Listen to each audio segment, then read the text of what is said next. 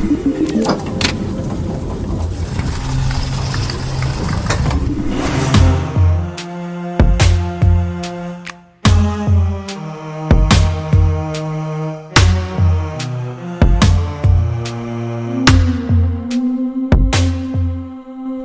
vi gik på ferie, tænkte jeg på, hvem jeg savner mest at høre i de danske medier.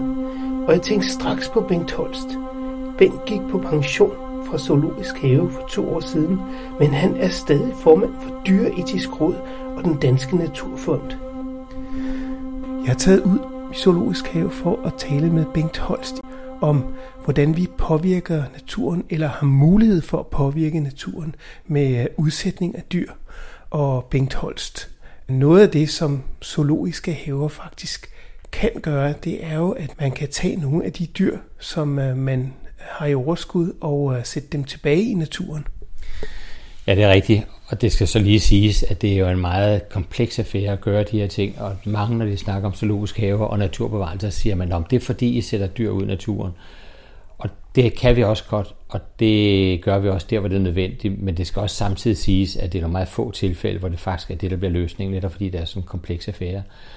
Øh, men jeg tror, jeg vil godt lige tage et eksempel for at forklare, hvor komplekst det egentlig er, og øh, men også sige, hvorfor det kan være en fantastisk succeshistorie, når det virkelig gribes seriøst an.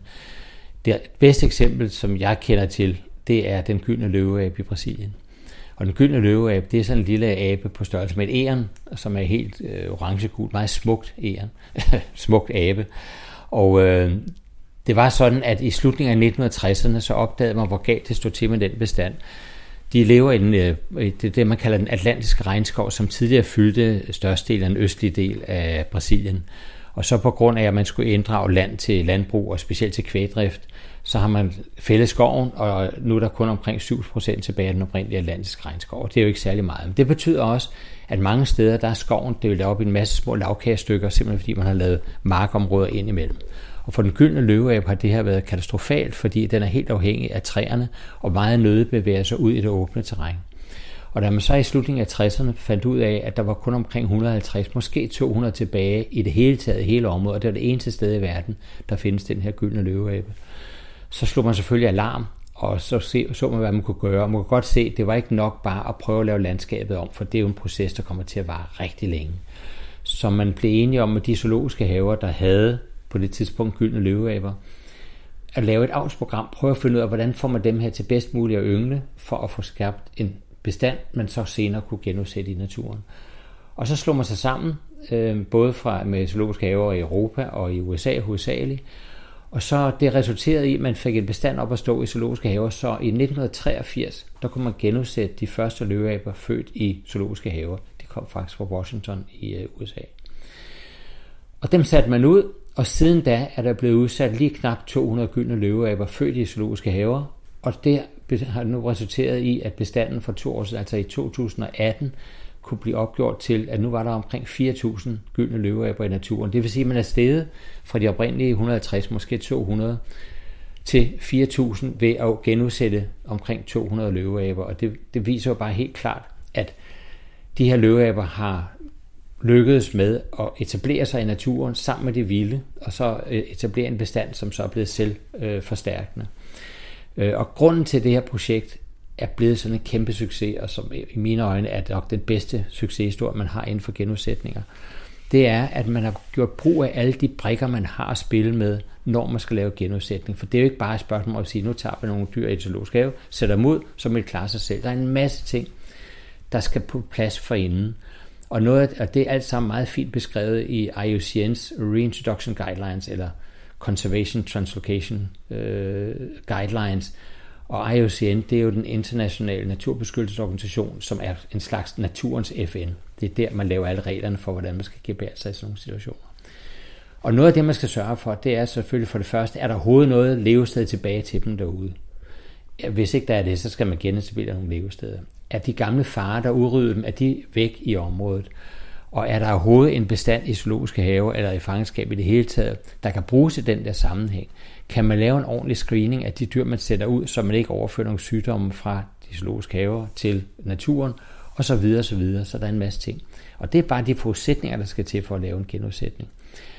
Når man så ser på det, der skal til for at få det til at lykkes derude, ud over det rent tekniske med at sætte dem ordentligt ud i de rigtige øh, sociale grupper og sådan noget, så skal man være sikker på at kunne følge op på det på ordentlig vis. Og det vil sige, at man skal have en masse brikker i spil. Jeg sidder her foran med, med sådan et billede foran mig, der kaldes The Conservation Puzzle, og det er altså et puslespil af alle de brikker, eller bare nogle af de brikker, der skal til for, at naturbevarelse det virker. Og der er noget med education, altså man skal lave noget ordentlig formidling, man skal involvere de private sektorer. Det er meget vigtigt, at man sørger for, at sådan nogle projekter de er lokalt forankret, for uden den lokale forankring kan man glemme alt om det. Man skal have den der støtte. Man skal have selve translokationen selvfølgelig, og så skal man have genindførelsen af dyrene. Så skal man have noget, der hedder økosystem management, altså man skal kunne forvalte de områder, de skal ud og leve i senere hen. Man skal kende en masse til deres biologi, og man skal lave øh, sygdomskontrol, og så skal man øh, have øh, officielle øh, beslutningstagere med ind over, for det kan ikke nytte, at man bare gør det, og så kommer øh, øh de styrelser, der normalt forvalter naturen tilbage og siger, det må I ikke, eller det vil vi gerne bruge det til noget andet, så hænger det ikke rigtig sammen. Og der er en masse andre brikker, så at få alle de her brikker til at spille, det er det, der giver succesen. Og det er man formået med de gyldne løveaber, som så startede der tilbage i slutningen af 60'erne.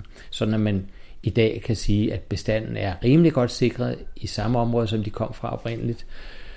Men samtidig må man også konstatere, at den er enormt sårbar, fordi det viste sig i 2017, der kom øh, udbrød der gul feber i det her område. Og gul feber er for os mennesker en farlig sygdom, men vi kan vaccineres imod den. De gyldne løveaber og primater, altså aber i det hele taget, er meget følsomme over for det, og der hvor den rammer de, dem, der dør de simpelthen. Og det betød faktisk, at i løbet af et halvandet år, så døde omkring 1500 af de 4000 løveaber i skoven i det vilde område. Og det betød, at to ud af syv delpopulationer forsvandt fuldstændig fra jordens overflade. Det kan stadig lykkes at arbejde videre på det, der er tilbage, fordi den genetiske mangfoldighed inden for det område er stadig stor nok til, at bestanden vil kunne klare sig selv langt ud i fremtiden. Men det viser bare, at man kan aldrig sige, at et naturbevarelsesprojekt, uanset hvor meget man genudsætter og hvor hyppigt man gør det, er øh, hvad skal jeg sige, nu er arbejdet gjort. Man skal altid holde øje med dem, og derfor er det væsentligt, at man bevarer fokus på de områder, hvor man laver genudsætninger, for det er nogle sårbare områder, og de risikerer faktisk at falde tilbage igen, hvis ikke man sørger for at lave nogle foranstaltninger, der gør, at man kan gribe ind, hvis det går galt igen. Jeg tænkte på dyrene selv. Altså, hvordan søren kunne de klare sig efter at have levet i generationer i en zoologisk have? Altså, de er jo vant til i en zoologisk have at få maden serveret hver dag, og, og der bliver gjort rent efter dem osv. Hvordan klarer de sig overhovedet, når de kommer tilbage i naturen? Jamen, det er jo også en af udfordringerne, og det er noget, der man kun kan, fordi man har været opmærksom på, at dyrene skal kunne bruges i genudsætningsprojekter sidenhen, så man holder dem under forhold, så de vokser op under komplekse forhold, så de også udvikler en kompleks adfærd, og dermed er bedre gearet til at kunne klare sig, når det kommer ud i naturen. Men det er klart, det er, der, der er en masse ting, der skal være på plads, før man kan genudsætte dyrene. Og noget af det, man blandt andet gør, det er, at man vælger selvfølgelig altid unge dyr til at sætte ud, fordi de er det mest plastiske i deres adfærdsrepertoire. De kan hurtigt tilpasse sig til nye forhold.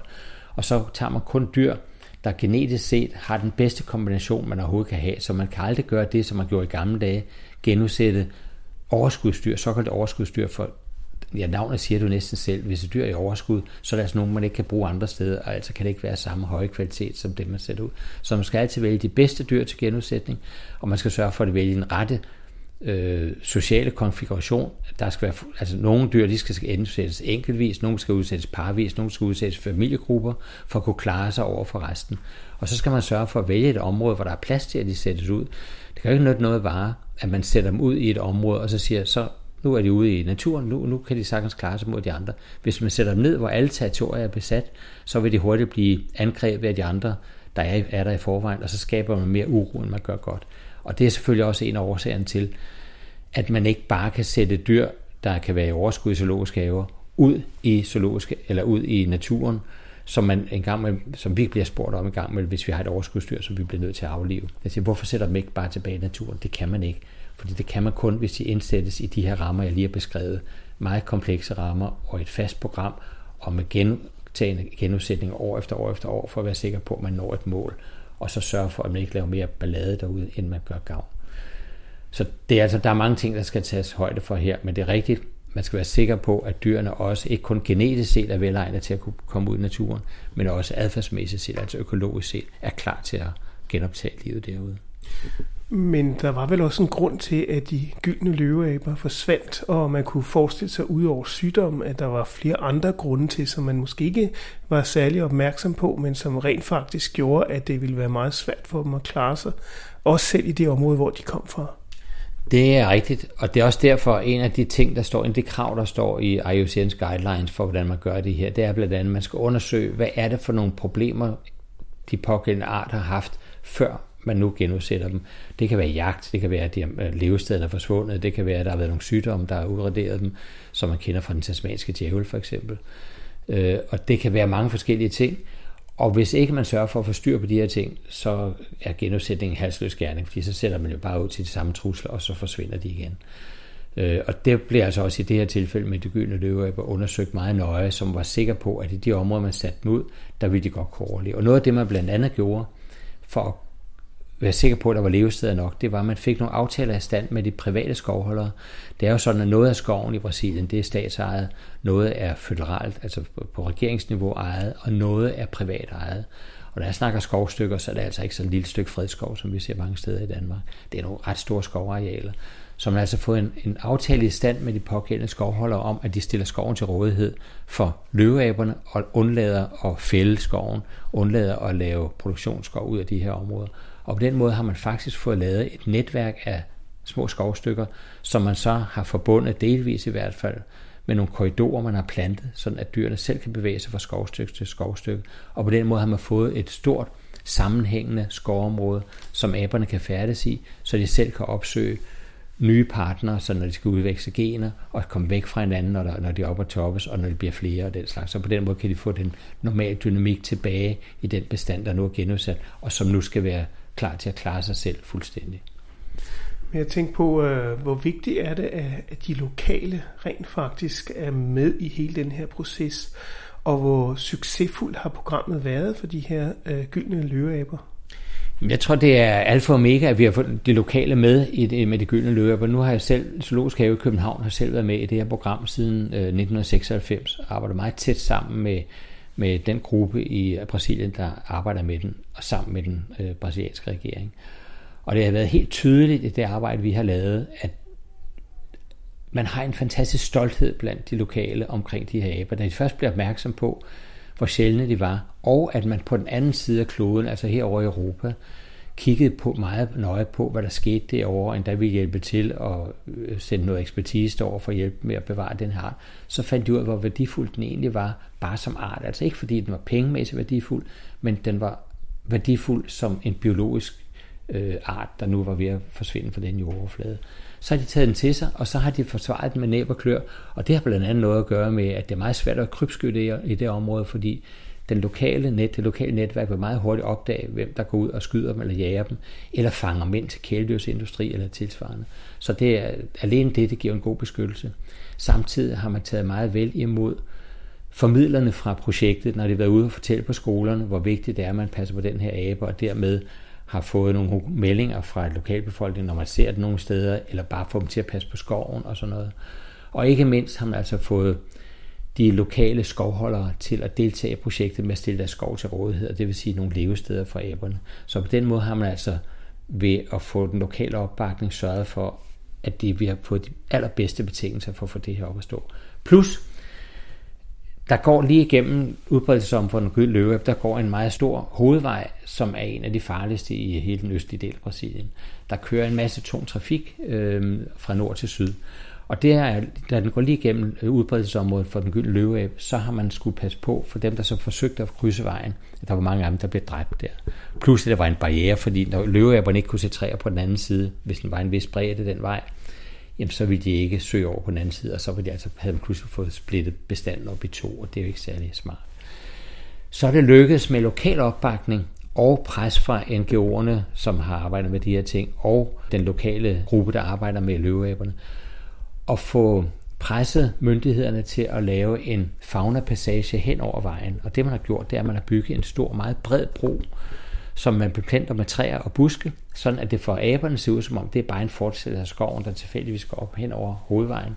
Og det kom, da man ville lave flere spor på hovedvejen, og derfor gjorde hovedvejen til en rigtig barriere for aberne, for de kunne simpelthen ikke krydse den. Og den er det lige ved at være færdig med på nuværende tidspunkt, og aberne har allerede været henne og se på altså været henne og kigge på den, selvom træerne stadig kun er meget små. Og det er igen noget, der sker ved den lokale opbakning, og det er faktisk stoltheden i hele området nu, at man har den her faunapassage. Man viser ud af til, at vi gør noget for at bevare det her ikon inden for øh, den brasilianske fauna. Og det synes jeg er fantastisk godt. Og så har, kan man ikke ønske sig bedre forhold for at få den til at, at bestå. Men jeg tænkte på, at fortsætter I så med at udsætte aber, eller er det et overstået kapitel? Ja, det er et overstået kapitel for nuværende, og det vil sige, og det er jo det, der ligger, at man laver en plan. Det er jo ikke bare noget, man gør, når man siger, nu har man nogle aber til over, så sætter man dem ud. Man laver en helt klar plan fra start af og siger, jamen for at det her skal lykkes, så skal der genudsættes så og så mange i så og så store intervaller af så og så mange aber. Og det blev nået for nogle år siden, hvor man sagde, nu har vi genudsat så og så mange. Bestanden var på det tidspunkt nået 2.000, og så prøver man at se, prøver vi at holde igen med genudsætningerne. Og det gik egentlig meget godt nu indtil gul feber ramte, og så øh, er man opmærksom på igen, om man nu skal genudsætte eller ej. Indtil videre, så undlader man det i hvert fald. Men det er ikke noget, man vil fortsætte med, for ideen er jo ikke, at man skal blive ved med at genudsætte, fordi så er det jo et kunstigt, man holder naturen kunstigt i live, og sådan skal det ikke være. Man skal give naturen et, en støtte, så den selv kan komme op over en tærskelværdi, en kritisk tærskelværdi, og så den selv kan klare sig selv igen. Det er det, der er mening med det hele. Og det er faktisk det samme, vi gør her i Danmark, hvor vi laver lidt det samme, med, når vi genudsætter danske øh, truede paddearter. Altså vi har en del paddeavl her i Zoologisk Have, fordi nogle af vores dyrepasser er afsindelig dygtige til at yngle med padder. Og det betyder, at for en del år siden, så øh, kunne vi deltage i genudsætning af klokkefrøer i det sydlige del nede ved Smålandshavet, nede syd for Fyn.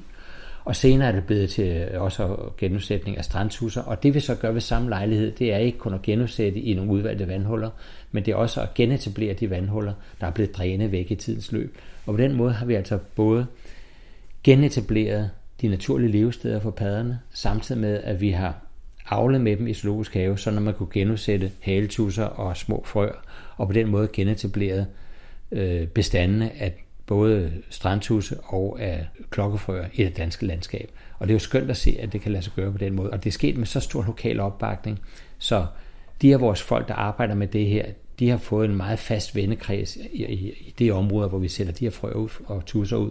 Fordi man går enormt op i at få naturen tilbage i området, og man stiller vandhuller til rådighed. Og det er faktisk sådan, de står i kø det er specielt på Fyn, hvor vi udsætter strandtusser, for at få lov at grave de her vandhuller i deres egen have eller på deres egen jord, sådan at man kan øh, genudsætte strandtusserne også hos dem, og dermed få lavet det netværk af strandtussehuller, som gør, at bestanden kan overleve på lang sigt.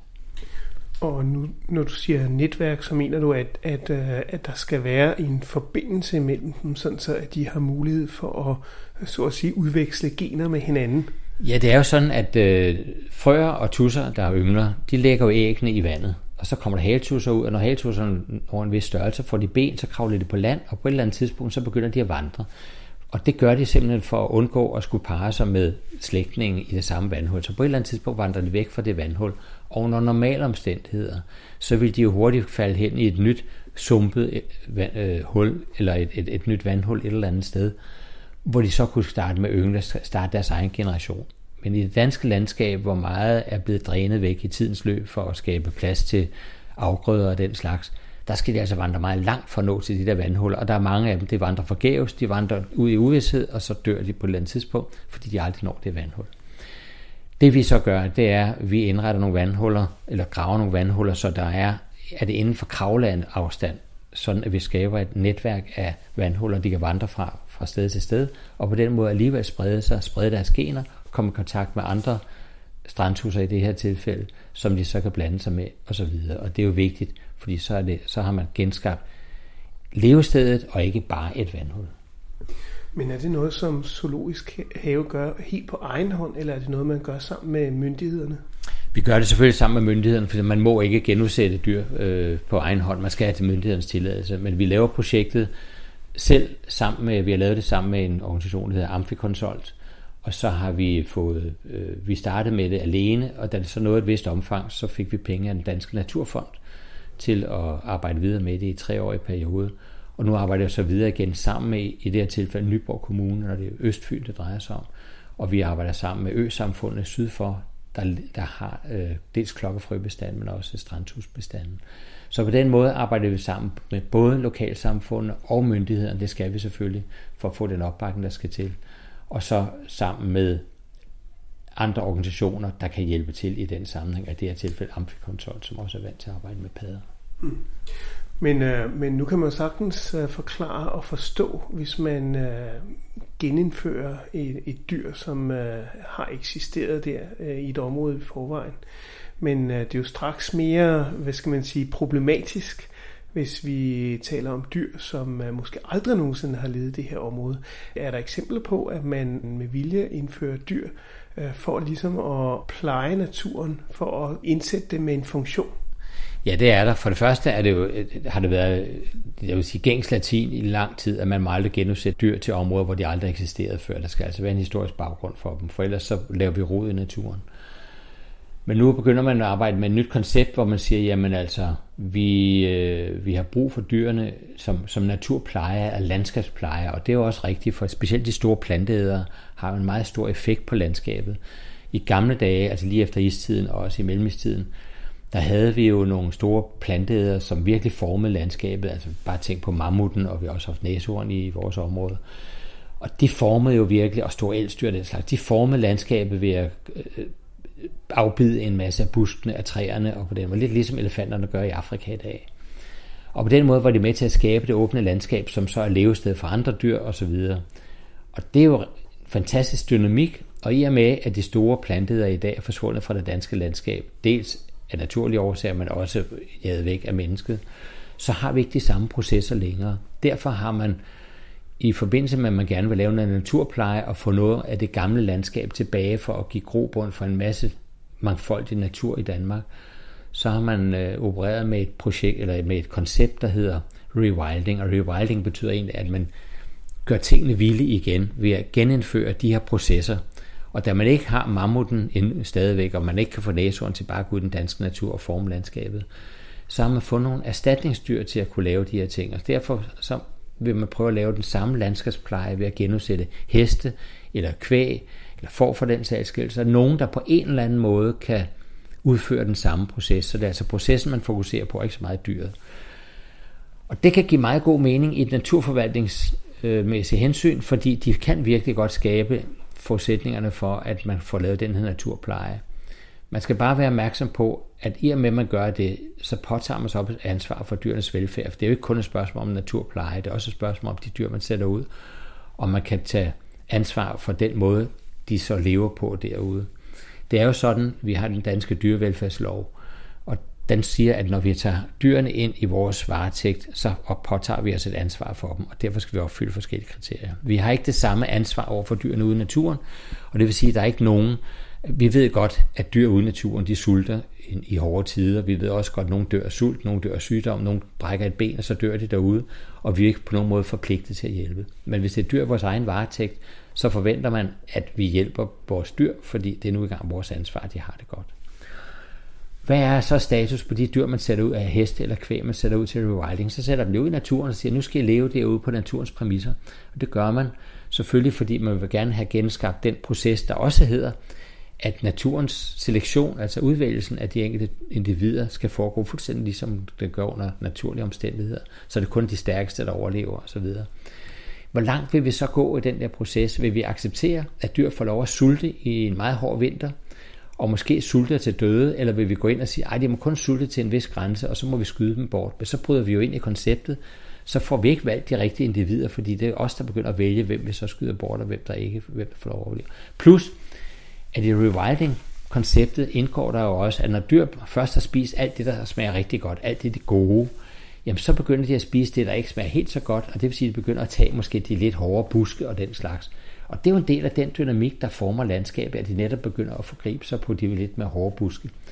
Men hvis vi altid sørger for, at de aldrig kommer i den situation, at de får lov at sulte, så vil de aldrig gå hen til det hårde buske og til altså også at tage det, der ikke smager godt. Og så får vi egentlig ikke øh, indgreb i naturen, som man burde have i forhold til rewilding-projekt.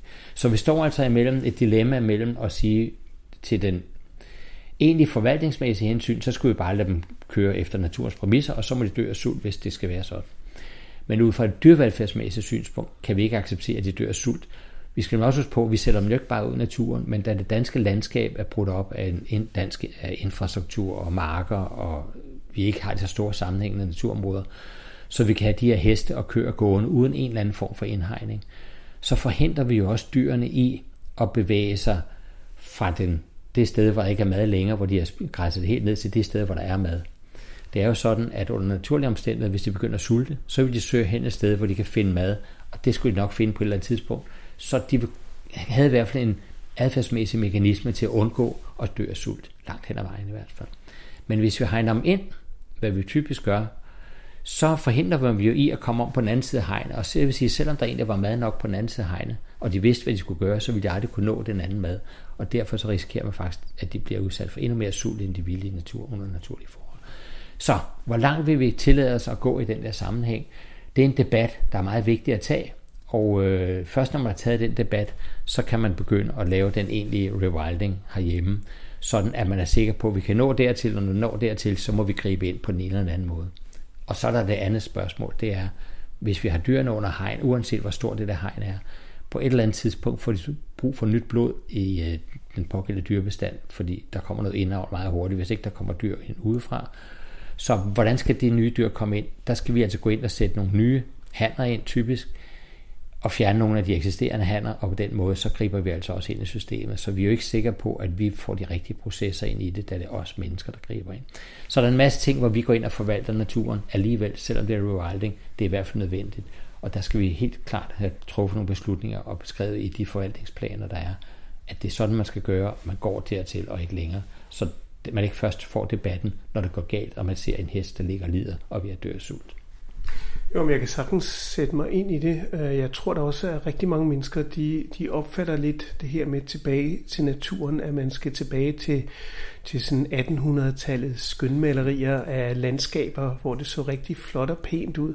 Øh, men det er jo ikke der, man vil hen med rewilding. Man har tænkt sig, at det skal være virkelig smadrede træer, og, ja. og virkelig nogen, der er revet op med rode, og noget, der ser rigtig uordentligt ud. Ja, man skal ikke hen til den romantiske skovsø, som man kender fra mange guldaldermalerierne. Man skal hen til den natur, hvor tingene bare får lov at ligge, sådan som det nu engang falder. Jeg synes selv, det er meget smukt. Nogle synes, det ser rodet ud, og det kan man så diskutere. Faktum er bare, sådan er naturen. Og man skal jo huske på, når et træ falder for eksempel, jamen så ligger det og rådner, og når det rådner, så bliver det pludselig grobund for en masse andre dyr. Der er nogen, der lægger æg i det rådnede træ, og der kommer larver ud af det, så er der andre dyr, der lever af dem, og så er der nogen, der lever af det døde ved, og på den måde får man en naturlig dynamik i det hele, og det er den dynamik, man gerne vil genskabe. Det er jo altså ikke kun de store dyr, vi kan se, det er også de små, der er med til at nedbryde alt det, der dør. Og det gælder også et kadaver for eksempel. Når et dyr dør, skal det lov at ligge, øh, fordi der er andre dyr, der lever af det døde dyr, så får vi altså alle ådsesæderne, de får en opblomstring, og når ådsesæderne er i gang, så går bakterierne i gang, alt den slags. Altså, man får virkelig gang i butikken. Men der kommer man så lidt karambolage med nogle andre regler herhjemme. Vi har nogle, nogle veterinærregler omkring, hvad man må omkring øh, sikkerhed, altså sundhed, dyresundhed og sådan noget. Hvad man må lade ligge af kadaver og sådan noget. Man skal fjerne kadaver. Så der er også nogle ting, der skal på plads der, hvor meget man bare kan lade kadaver ligge, hvis man lige skyder det og sådan noget. Så der er mange ting, der skal på plads, og jeg øh, stadig understreger, at jeg synes, rewilding-ideen er god, altså som overordnet koncept, men man skal bare tilpasse den de lokale forhold, og i Danmark betyder det, at man bliver nødt til at bremse nogle af rewilding-processerne, simpelthen fordi de ikke kan lade sig gøre i det danske landskab. Dels af hensyn til dyrenes velfærd, øh, og dels af hensyn til, der kan være nogle veterinære hensyn, som jeg skal ikke gøre mig til her, om det er fornuftigt eller ikke er fornuftigt, eller kan der ligge i fuldt omfang. Øh, men der er i hvert fald noget, man skal tage hensyn der, og den eksisterende danske lovgivning skal i hvert fald tilpasses de nye forhold, når man laver rewilding. Du lytter til Science Stories.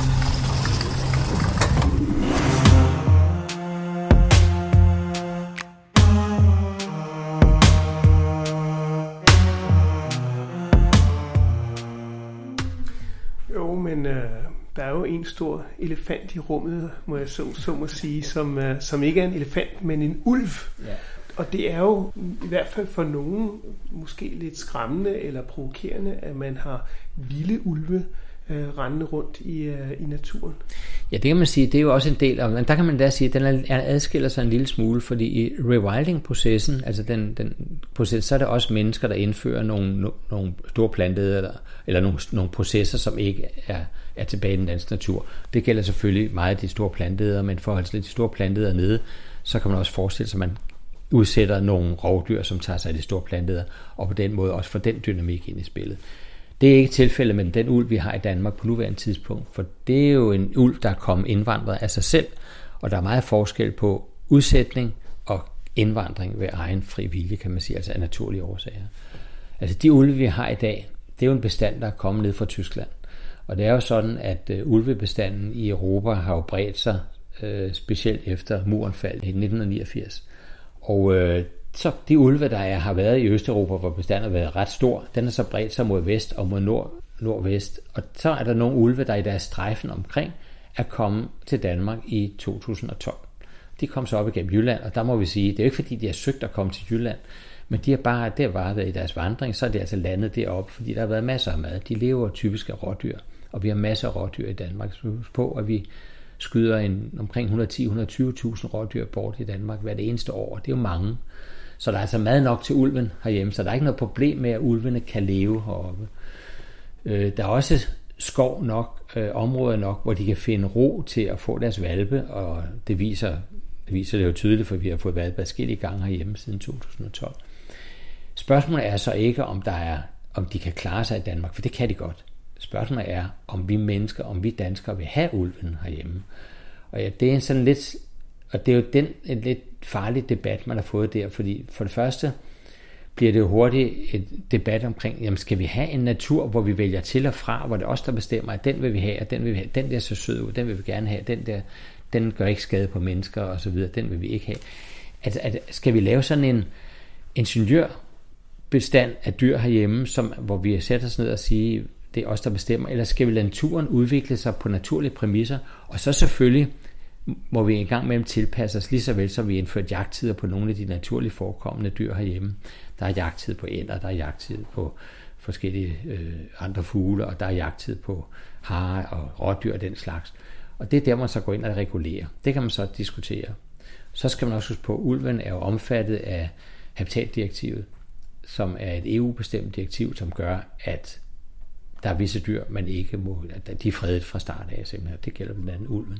Det vil sige, at man må ikke skyde dem. Man skal give plads til den, øh, der hvor de forekommer. Og derfor er det ikke tilladt at skyde ulven hjemme, med mindre at man kan dokumentere, at der er tale om en såkaldt problemulv. Og en problemulv, det er jo så en ulv, som konstant giver anledning til problemer i og med, at den har set sig, set sig øh, syg på, vil jeg næsten sige. Altså den fokuserer meget på at gå ind og gå på tværs af os mennesker hele tiden, og det vil sige, at den går for tæt på mennesker, og ikke bare være tæt på mennesker, men den bliver aggressiv på en eller anden måde, så kan det være en problemul. En såret uld kan være en problemul, fordi den er svært ved at fange naturligt bytte, og derfor vil den gå hen på, kan den godt finde på at tage lettere bytter, det kan være husdyr, det kan være forskellige andre ting. Så der er altså nogen, men der skal igennem en proces, før den kan blive udnævnt som problemul, så det er altså ikke bare en værd for at, at skyde en, en uld, hvis man ser den. Det, der er problemet med ulven herhjemme, er jo nok, at ulven har et ry som er meget farligt og glupsdyr. Og derfor tror mange, og det kan man egentlig ikke bebrejde dem, fordi hvis du bare læser Rød her, der ulven som barn, jamen så har man fået et billede af ulven, det er sådan en, der spiser mennesker. Og der er ikke noget, der er mere forkert næsten, fordi ulven, ulven er ganske rigtigt et rovdyr, men det, der står på ulvens menu, er ikke mennesker. Der står sådan noget som rådyr, der kan stå hare og den slags, men det er ikke, det er ikke de her to benede væsler. Tværtimod, ulven er som udgangspunkt sky over for mennesker. Og så er der mange, der siger, ja, men det kan ikke være rigtigt, for jeg har set, at den går lige om i vores baghave, når den, øh, i det område, hvor ulven er. Og det er da også rigtigt, det kan det godt være, men så snart man så vil nærme sig, så vil ulven flygte, og det er det, der ligger i skyheden. Det er ikke, at den ikke tør komme tæt på mennesker, for den er jo nysgerrig ligesom alle andre dyr. Den lever af at være nysgerrig, for den skal altid ind og udfordre, finde nye områder, hvor den måske kan finde noget mad. Men den vil flygte, når mennesket kommer. Og det er det, der gør den som en skydyr. Det er ikke en, der nærmer sig et menneske. Og skulle den så endelig nærme sig, så vil det bare være igen af nysgerrighed. Den vil ikke nærme sig for at spise os mennesker. Og det viser historien jo med al ønskelig tydelighed, for der er uendelig få dokumenterede eksempler på, at ulve har angrebet mennesker. Og i langt de fleste af de tilfælde, hvor ulve har angrebet mennesker, der har der været tilfælde af, af ulve med hundegalskab. altså med rabies, og der får de jo, og det gælder alle dyr, der får rabies, det gælder også en ganske almindelig hund, øh, så bliver de mere aggressive, og så kan de altså gå til angreb. Men det, vi har jo ikke rabies herhjemme, og øh, det er noget, man er meget på vagt overfor, for der har vi jo altså også ræve, der kan få rabies. Og sådan men, men Bengt Holst, hvad med alle de får, der går rundt øh, og, og ser meget fredelige ud? De er vel ikke rigtig glade for, at der lige kommer en ulv forbi? Nej, det er det ikke, og det er jo så, der, der må vi sige, vi har jo levet nu i 200 år uden ulv. Den sidste ulv blev skudt herhjemme i 1812. Og det vil sige, at der har ikke været ulv herhjemme fra 1812 til 2012. Det vil sige 200 år. Og det vil sige, at hele vores husdyrhold har vendt sig til, at vi er et land uden egentlige rovdyr. Og det vil sige, at vi har vendt os til at holde vores dyr på en måde, så vi ikke behøver at tage højde for, rov, for rovdyr. Det er jo også rigtig fint, så længe der ikke er nogen rovdyr. Men når nu ulven kommer tilbage til landet, så bliver vi nødt til igen at indstille os på, at der er altså andre dyr på den jord, og også i den danske fauna, og der er også nogle af dem, der kan øh, genere vores husdyr. Ligeså vel som vi har, vi har hele tiden vidst, at der var ræve, og derfor har man ved hønsehold hele tiden prøvet at sørge for at lukke vores høns inde om natten, eller lukke dem inde på en måde, så reven ikke kunne grave sig ind til dem. Og alligevel sker det en gang imellem, at en rev får, får adgang til en hønsegård, og så ved vi, at der sker et stort blodbad, for det er nu gang sådan nogle flagrende høns, der prøver at flygte, de udløser simpelthen jagtinstinktet hos reven, og så får vi det her blodbad, som er forfærdeligt at se, det er fuldstændig indrømmet. Men det er ikke noget med bebrejde, ikke fordi reven er ondt eller på nogen måde. Og tilsvarende vil en ulv gøre, når den kommer ind i en forfold. Forerne kan jo ikke komme væk, fordi de er under hegn. Øh, så de løber bare i alle retninger, og så vil ulven løbe efter den. Det, altså det, at de flygter, udløser jo jagtinstinktet hos den, og så kan de tage livet af rigtig mange får, og det er et grimt syn, når man møder om morgenen. Men derfor har man jo også i den danske forvaltning, ulveforvaltningsplan, taget højde for, der har sagt, der hvor det kan dokumenteres, det er en ulv, der har taget livet af de her får, der kan man få erstatning for det. I ulveområderne kan man få tilskud til at lave nogle ulve, såkaldte ulvehegn, altså det er nogle hegn, der er langt mere sikre mod ulve end, end uh, almindelige hegn. Og så er der en ting, som man bruger nede sydpå, altså i Sydeuropa og i Østeuropa rigtig meget, og som har haft rigtig god effekt der, og det gør man dernede, fordi der har man levet med ulven hele tiden. Man har jo ikke haft en periode uden ulve, så der har man måtte sikre sig bedst muligt, at man bruger særlige ulvehunde, altså nogle vogterhunde, der går inde sammen med forerne, og øh, som er gode til at jage ulvene væk, så ulven simpelthen ikke kommer ind i folden. Og der har man rigtig gode erfaringer med dem dernede, og der skal man nok bruge den samme erfaring herhjemme, og så sige, at vi må indføre nogle af de processer og nogle af de tiltag, man har lavet andre steder, hvor ulve og husdyr går sammen, for at kunne leve øh, med ulven herhjemme. Heller det end at skyde ulvene bort og sige, at de kan ikke eksistere sammen. For selvfølgelig kan vi godt leve sammen med ulven. Øh, det kan man alle andre steder i Europa, og det har vi jo skrevet under på, i og med at vi har skrevet under på habitatdirektivet. Velvidende, at der er mange mennesker, der lever i ulveområder, så må vi også stå indenfor. for at vi også selv skal gøre det, hvis ulven kommer til Danmark. Og så skal vi huske på, at der er stadig relativt få ulve i Danmark. Vi snakker om stadig kun på en enkelt hånd, måske to hænder. Øh, så kan vi tælle de ulve, der er i Danmark. Så det er jo slet ikke en stor ulvebestand, vi snakker om, og den er meget større andre steder i Europa, og ikke mindst i Østeuropa. Men hvor går grænsen, Bengt Holst? Altså, der er jo nogle steder i Sydeuropa, hvor man for eksempel har bjørne. Altså, de er jo ikke så, så rare at komme i nærheden af. Jamen, jeg tror, man skal, altså, man skal vende om og sige, jamen, øh, hvorfor skal vi hele tiden sige, hvad, hvad, hvad, hvad skal have lov at være, og hvad skal ikke have lov at være? Altså, vi skal ikke gå ind og indrette naturen. Vi er en del af naturen i os selv. Vi har godt nok indrettet os i byområder med veje imellem og med biler og den slags, men vi er jo bare en del af de levende skabninger, der er på denne jord. Vi bliver nødt til at påtage os et ansvar for at sørge for, at vi kan leve sammen med naturen, og ikke imod naturen hele tiden. Fordi ellers ender det med, at vi, vi skubber alle de dyr til side, som vi af en eller anden grund ikke kan lide, enten fordi de er ulækre eller ser ikke ser pæne ud, eller fordi det på en eller anden måde gør skade eller gavn. Så kan der godt være tale om, at vi regulerer lidt hist og pist, hvor de kommer meget tæt på, eller hvor, hvor, hvis det giver meget store gener. Men det er selve bestanden, det er ikke for at udrydde arten som sådan fuldstændig. Og der tror jeg, vi skal lade være med at tænke på det, som vi de eneste skal have lov at være på den her jord. Men vi skal sørge for at kunne leve med dyrene, og hvad hensyn til bjørne, jamen hvis der var bjørne, så må vi også lære at leve med dem. Nu tror jeg ikke på, at der kommer bjørne til Danmark, fordi der er vi trods alt for tæt bebygget et område. Men man har jo bjørne i Sverige, man har bjørne i Norge, øh, og der lever også folk i de områder, hvor der er bjørne. Der er bjørne i USA, og der, lever, der kommer bjørne tæt på de små byer og små øh, landsbyer derovre. De har levet med dem altid, og der har man bare lært at leve med dem. Man har respekt for dem. Det skal man selvfølgelig. Lige så vel vi har respekt for bilerne, øh, der kører. Og den respekt, den har vi, så vi kan ikke gå over vejen, når der kommer en, en bil. På samme måde Man ved godt, hvad man ikke skal gøre over for en bjørn og den slags. Så vi skal nok snarere til at opdrage os selv til, at der er altså nogle andre dyr i vores omgivelser, som vi skal passe mere på end andre. Men Bengt, uanset hvad, så er der jo nogle dyr, som vi helst ikke vil have. Altså, der er jo dyr, som kommer hertil på ulovlig vis. Ja. Øhm, nogle af de mere uskyldige, jeg kan komme i tanke om, det var for øh, dengang jeg selv læste biologi. Der havde vi over for H.C. Ørsteds Instituttet sådan en lille sø, hvor der var nogle latterfrøer fra Sydeuropa, og, øh, og sådan hen om aftenen, så kunne man høre de der øh, latterfrøer, de gav lyde fra sig, øh, som man normalt ikke hører i den danske natur. Men det kan jo godt være et problem, hvis man øh, indfører øh, sådan nogle invasive arter i, i naturen, som ikke hører til der. Det er fuldstændig rigtigt, og det har ikke specielt noget med, om de er farlige for mennesker eller ej at gøre. Det har mere noget at gøre med, at man vil beskytte den lokale fauna, altså for flora og fauna. Vi vil gerne beskytte den flora og fauna, altså den dyreverden og den planteverden, der findes af naturlige årsager hjemme. Fordi hvis der pludselig man indfører nogle arter udefra, som kan udradere vores øh, naturlige fauna, så får vi pludselig en helt anden dyre- og planteverden herhjemme, og det er jo ikke det, vi er interesseret i. Og det kan kun komme til, fordi vi mennesker overfører den. Det, nogle af de værste eksempler, det er jo faktisk rotten, som vi med skibene, der sejlede fra kontinent til kontinent, har indført til stort set alle øer og alle fastlande rundt omkring i verden, og på den måde ødelagt livet for en masse jordrugende fugle for eksempel. Eller katten, også huskatten, som er kommet ud på mange ubeboede øer, hvor man havde dyrearter, som var tilpasset et liv uden, uden de her rovdyr, og derfor kunne de ruge på jorden, og derfor kunne de udvikle sådan en, en ikke en vingeløs øh, øh udformning, men i hvert fald en flugtløs, så de ikke kunne flyve. De blev udryddet, simpelthen fordi, at katten er kommet over til de der øer. Tilsvarende vil man gerne undgå, at, at andre arter kommer og udrydder en masse arter her, vi har. Derfor har man lavet en, en konvention, der hedder, at, eller en regel om, at vi skal gøre alt, som vi har skrevet under på, at vi skal gøre alt, hvad vi kan for at forhindre invasive arter i at brede sig til, øh, i den danske natur.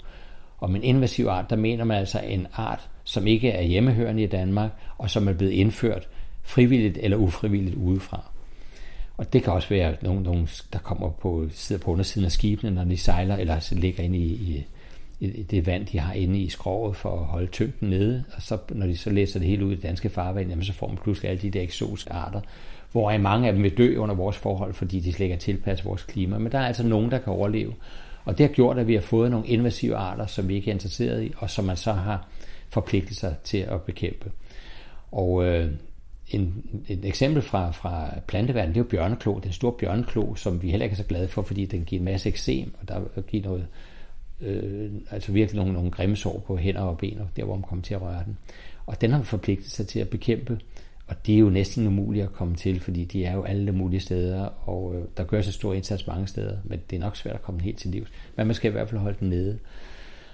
Og en anden øh, godt eksempel, det er den øh, nordamerikanske mink, den farmmink, altså den, der kommer fra minkfarmene, den er jo kommet til Europa via minkfarmene, hvor man laver pelsdyr af dem. Men så er der nogen, der, der, der slipper løs af, fra minkfarmene, og de breder sig så i den europæiske natur. Og der havde vi jo tidligere vidt udbredt den europæiske mink, som er lidt mindre end den nordamerikanske mink. Og den europæiske mink er langsomt blevet, blevet presset væk fra leveområderne af den nordamerikanske mink, blandt andet. Og øh, det er jo en meget negativ effekt at man så pludselig får en, en, en art ind udefra, som ødelægger livet for den, de hjemmehørende arter. Så derfor skal man bekæmpe den nordamerikanske mink, altså farmmængden herhjemme. Så kommer man ind i et nyt dilemma. Der er jo dilemmaer ved alt. Og det er, hvis vi skal bekæmpe den, så skal man bekæmpe med alle midler. Og det betyder rent faktisk, at øh, mængden for eksempel må bekæmpes 365 dage om året. Men vi har jo ellers nogle regler herhjemme, der siger, at man ikke må bekæmpe, man må ikke jage dyr i yngletiden, og det gør man af dyrenes velfærd, hensyn til dyrenes velfærd. Det er jo blandt andet noget at gøre med, at man vil, man vil ikke have, at man nedlægger en, et hunddyr, der måske har unger et andet sted, og så dør ungerne af, af tørst eller af, af mangel på moderomsorg. Det vil sige, at de får en meget lidelsesfuld død, så det vil man ikke acceptere. Så i den tid, der er chance for de unger, der må de ikke jages, men uden for det, der må de gerne. Men i og med, det er en invasiv art, så må man altså gerne jage den. Det vil sige, at principielt kan man risikere, at man jager den, øh, man får fat på en mink, hun, som har unger i redden, og tager livet af den, og så dør ungerne i redden. Og det er jo så imod vores dyrevelfærdslov. Så, øh, det er ikke helt så enkelt som sådan at bekæmpe den. I praksis er der nu mange, der gør det. De fanger mængden i fælder, når de kan se, at, at der er mælk i patterne, i divorterne. Så slipper de det løs igen, fordi så ved de, at der er unger et eller andet sted i nærheden. Men principielt er det altså muligt. Men, men hvor skarpe grænser har man egentlig med invasive arter og arter, som er kommet hertil? Altså for eksempel øh, ulven, øh, øh, som jo selv er kommet hertil. Øh, den er jo så ikke invasiv. Nej, men det er jo fordi, dem der selv indvandrer, det er den naturlige succession, som gør, og altid har foregået i år, øh, så længe der har været dyr på denne jord, at der har været en succession, altså en udvikling af dyrebestandene rundt omkring. Nogle er vandret ind, og nogle er vandret tilbage, nogle er forsvundet, og nogle er, er blevet udryddet af andre. Men det, den gør man ikke noget ved, og sådan skal det også altid være. Men det er der ved de invasive arter, det er der, hvor mennesket er den, den faktor, der gør, at de pludselig dukker op i et område, hvor de ikke har været før. Så er der tale om invasiv art, uanset om de gør skade eller ej. Øh, fordi et eller andet sted, så vil de jo altid konkurrere med de hjemmehørende arter. Så det er, den, det er der, man sætter grænsen.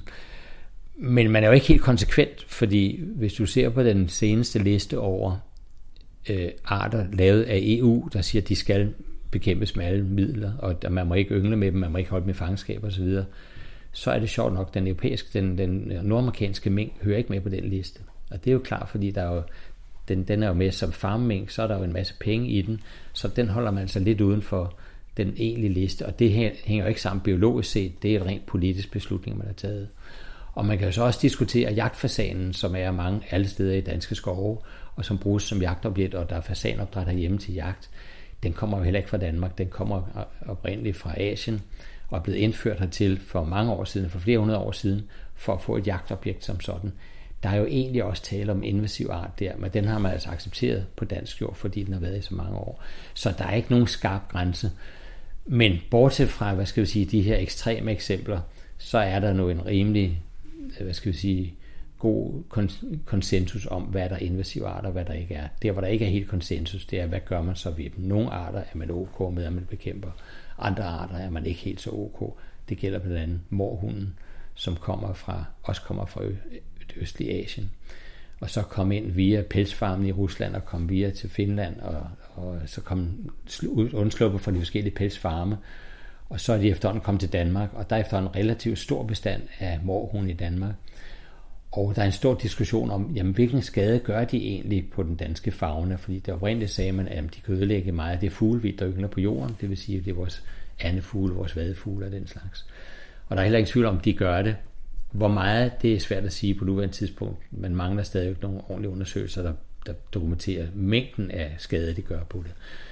Men jeg mener ikke, det er der, man skal sætte grænsen. Man skal sætte grænsen ved, er den hjemmehørende eller er den ikke hjemmehørende. For hvis man først skal til at undersøge, om de gør skade, og dokumentere, at de gør skade, før man begynder at bekæmpe dem, så er det for sent. For det er jo vigtigt, når der kommer en ny invasiv art til landet, så bliver man nødt til at bekæmpe den fra start af, for at tage den i opløbet. For at de først etablerer sig, så er det enormt svært at komme af med bestanden sidenhen. Så derfor mener jeg ikke, at man skal gå ind i diskussion hver eneste gang. Jeg synes, det er udmærket, at man har en regel om, at arter, der ikke hører hjemme i et område, og som er indført af mennesket, frivilligt eller ufrivilligt, de skal ikke have lov at være der. Det må man altså gøre, hvad man kan for at få ud af systemet igen. For det er jo i sidste vores skyld, at de kommer til, og ikke naturens eget, egen dynamik, der ligger til grund. Øh, det lyder meget enkelt, men øh, naturen er jo ikke statisk. Øh, vi er jo faktisk i en situation, hvor klimaet ændrer sig Øh, faktisk har jeg læst i den seneste IPCC-klimarapport, at, at man regner med, at øh, vi allerede har forskudt vores øh, klimazoner et par hundrede kilometer nordpå.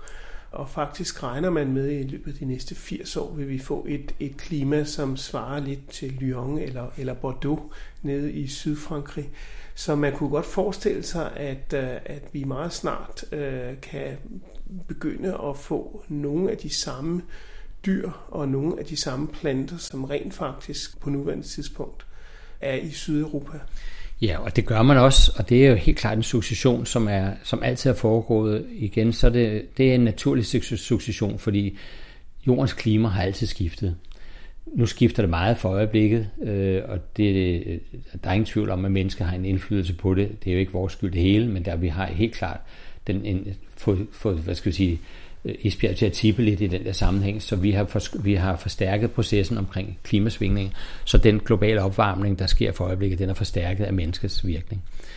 Øh, og i og med, at der sker den her opvarmning, den sker jo ikke over hele kloden på en lige grad, så der vil være nogle områder, der bliver koldere, nogle områder, der bliver varmere.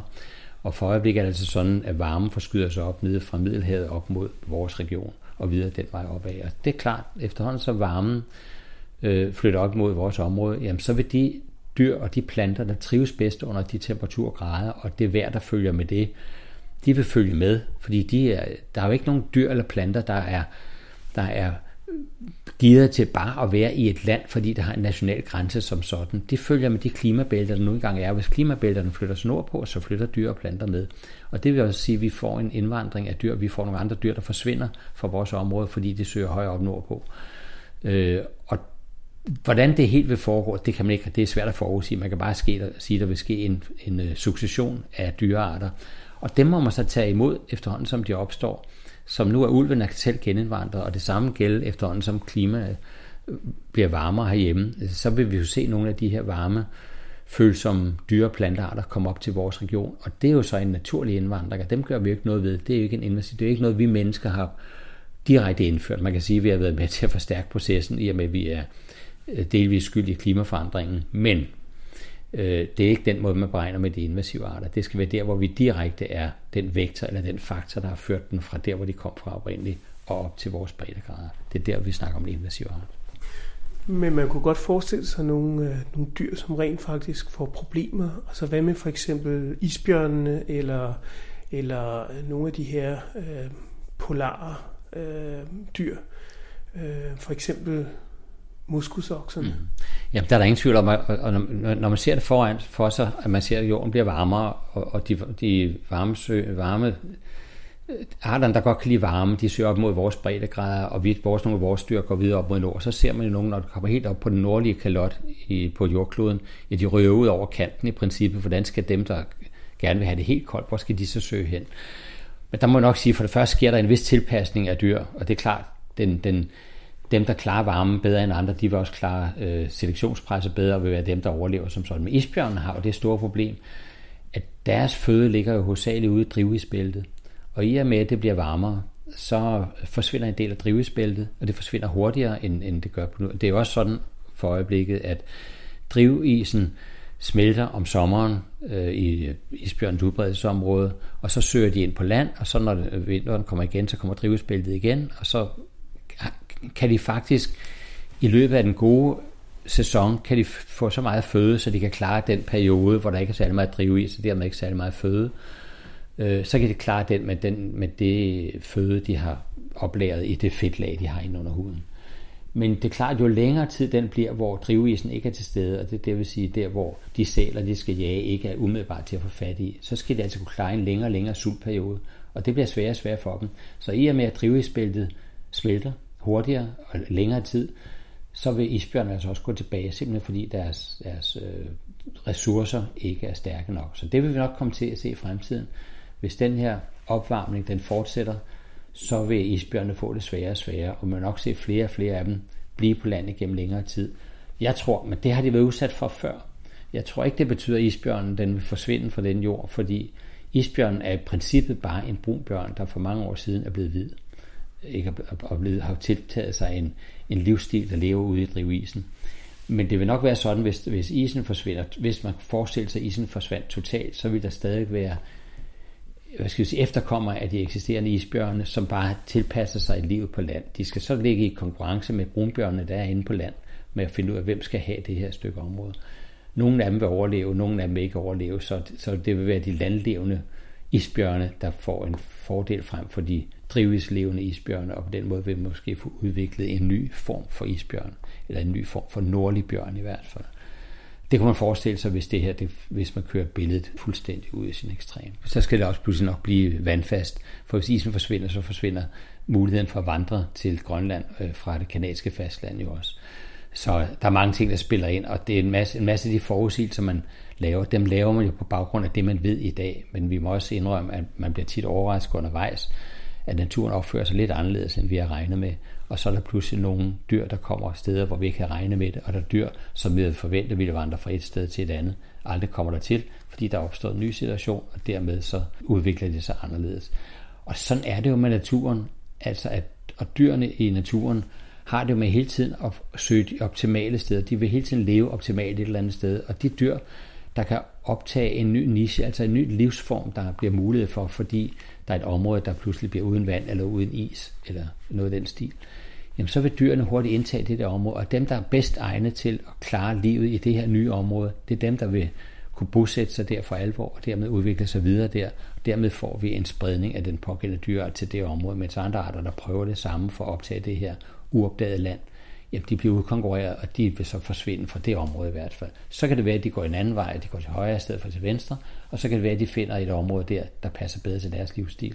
Eller også, hvis det hele bare går skidt, så vil de uddø med tiden. Det er jo den måde, at vi får udviklet nye arter på, og den måde, at eksisterende arter breder sig mere eller mindre, i, øh, når, hvis ikke vi mennesker griber ind. Bengt Holst, der har været nogle lyttere, som har været meget interesseret i et spørgsmål, øh, som, øh, som de har bedt mig om at stille dig. Og det er, har du et yndlingsdyr? det bliver tit spurgt om, det er rigtigt. Og det har jeg, mit standardsvar er også, det har jeg ikke. Og det er ikke for at sidde og være sådan lidt koket omkring det. Men øh, da jeg læste på universitetet, der var mit speciale dyrenes adfærd. Og dyrenes adfærd er jo enormt spændende, uanset om du snakker om regnorm, om ulv eller elefant, eller hvad du snakker om. Jeg synes, alle dyrearter er enormt spændende. Jo mere vi dykker ned i dem, desto mere spændende bliver det. Alle dyrearter har en helt fantastisk historie at fortælle. Og øh, vi kan ved at dykke ned i den, så kan et hvert dyr blive interessant. Og derfor synes jeg faktisk, at hver eneste dyr, det er enormt spændende. Så jeg vil nødt udnævne nogen som øh, en, en favoritart. Jeg har nogen, jeg arbejder mere med end andre, men det er praktiske årsager, og fordi for eksempel den løve, jeg startede med at snakke om her i dag, der har jeg arbejdet med i over 20 år, det er blevet en passion for mig, fordi det virkelig er lykkedes os at sætte nogle fingeraftryk i bevarelsen af den for fremtiden. Så den betyder mere for mig som sådan. Men det er ikke fordi, jeg synes, den er mere spændende end så mange andre. Så jeg har ikke nogen yndlingsart. Tak skal du have, Bengt Holst. Mm.